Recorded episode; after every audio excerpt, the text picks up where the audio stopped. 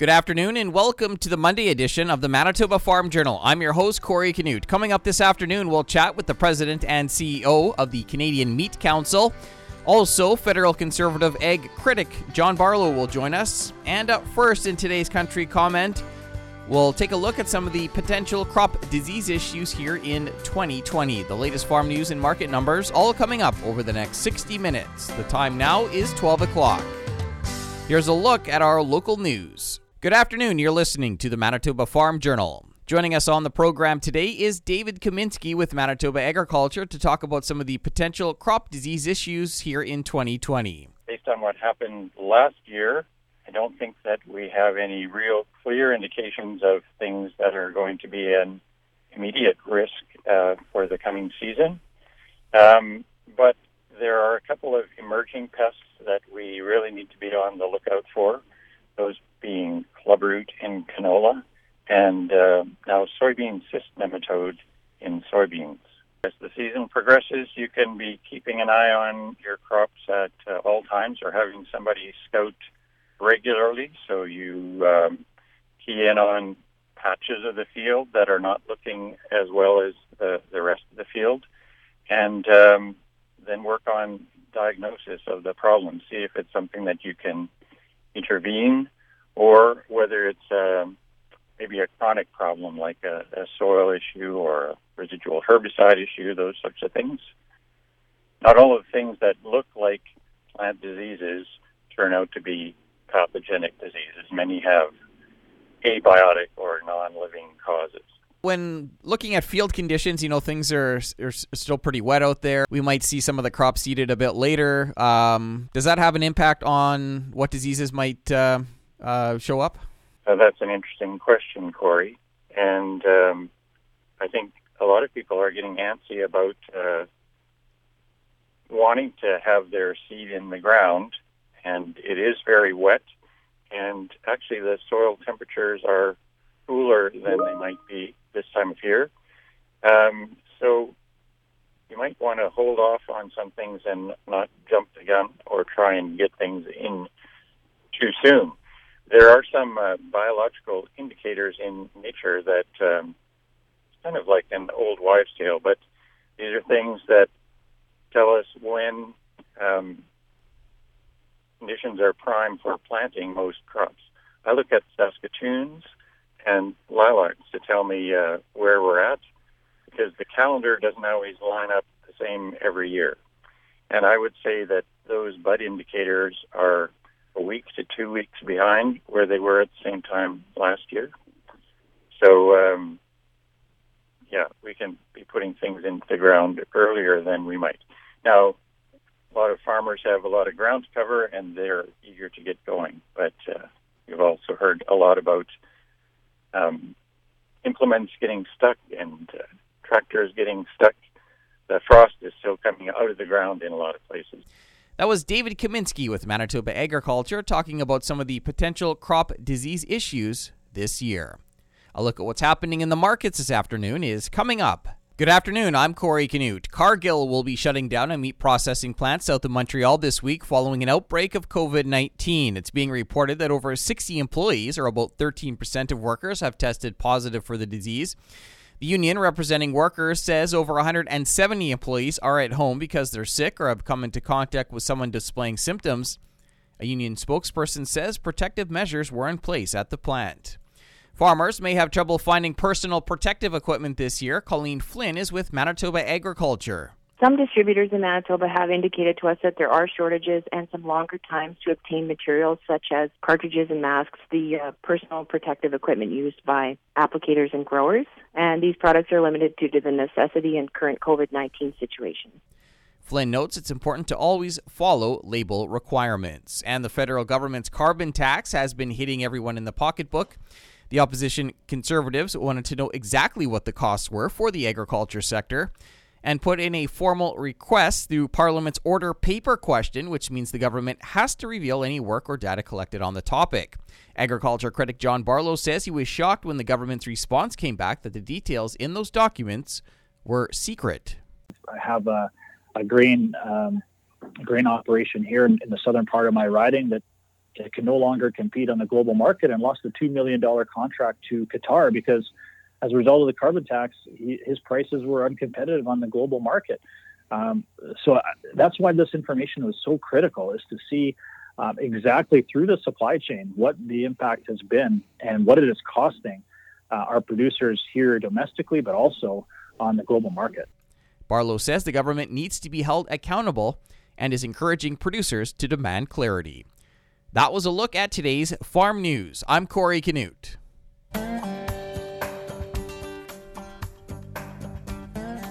Good afternoon and welcome to the Prairie Ag Wire for Monday, May 11th. I'm Corey Canute. Coming up today, we'll hear from federal conservative ag critic John Barlow. The federal conservatives say they are shocked by the government's response to reveal the true cost of the carbon tax for agriculture. Ag critic John Barlow says they asked for an order paper question, which means the government has to reveal any of the studies or any of the work they did on the carbon tax. Barlow chatted with Golden West Glendalee Allen Vossler. As parliamentarians, you can ask order paper questions of the government, questions that you want more information on. And the Conservatives had been asking for more information regarding the cost of the carbon tax. Can you fill us in? We had been asking uh, the Minister of Agriculture since um, the fall you know, does she know the cost of the carbon tax and the impact it's going to have on Canadian agriculture? And she was initially saying that uh, they weren't collecting data on that. And then we said, well, let's let's ask an order paper question because they would have to reveal any of the studies or any of the work that they did on the carbon tax and, and its relation to agriculture. Uh, so we finally got um, the response back uh, last week, and the response was that the details and those documents are secret, and uh, the government is not going to allow uh, farmers to see um, the actual d- the data on what the impact of the carbon tax has on agriculture. How surprising is that to you?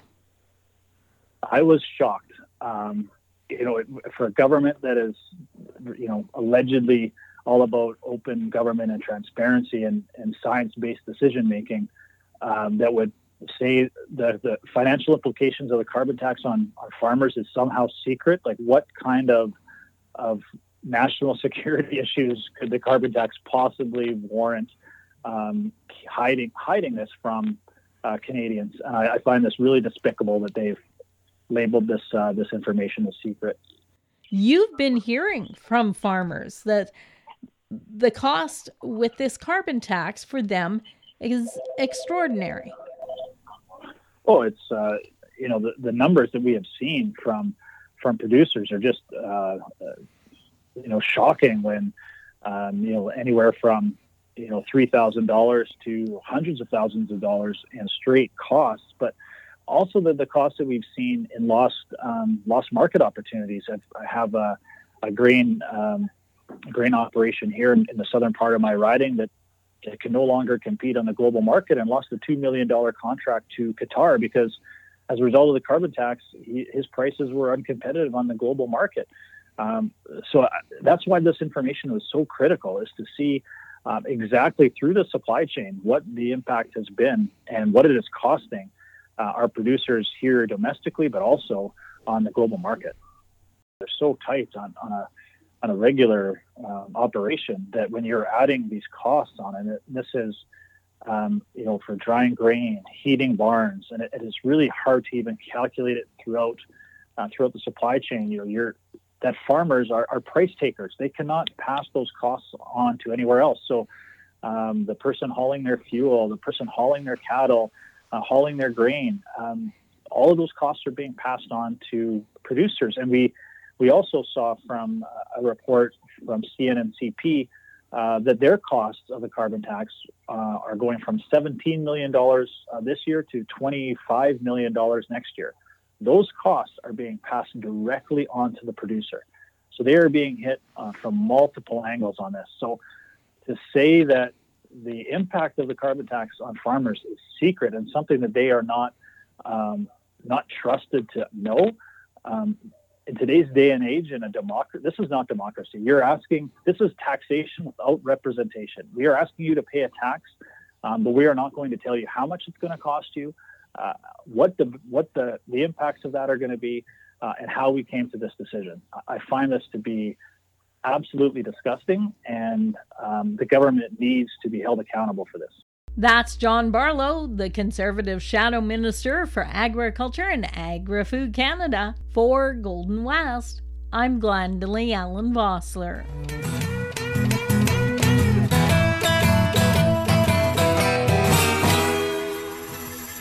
Stats Canada released its March stocks report last week. I got the details from John Driedger with Left Field Commodity Research. So the stocks report is is uh, in some ways challenged a little bit, not just in terms of the uh, uh, you know some of the some of the issues around with coronavirus and sampling at the survey or, or sampling at the uh, at the at the farm level, but but also uh, and and it was you know brought up quite a bit when their December report came out. Uh, just some of the challenges of how they're wrestling with dealing with uh, crop that was left in the field. We know there was a decent amount of uh, canola and wheat and and, and maybe around the margins a few other crops that uh, that didn't get harvested, and so somewhere along the line, it's uh, you know it's a little bit of a challenge in terms of how they weave that uh, weave that into the data. But you know, by and large, I, I think it, it again, you know, not a surprise. We see uh, uh, maybe it's a reflection again of a pretty tight canola market. Stocks are, are down quite a bit according to the data. We've we've had pretty good demand in canola and and supplies are down, and so uh, it's it's a market that's been behaving like it's it's reasonably tight, and uh, this stocks data just just you know maybe kind of confirms that here a little bit.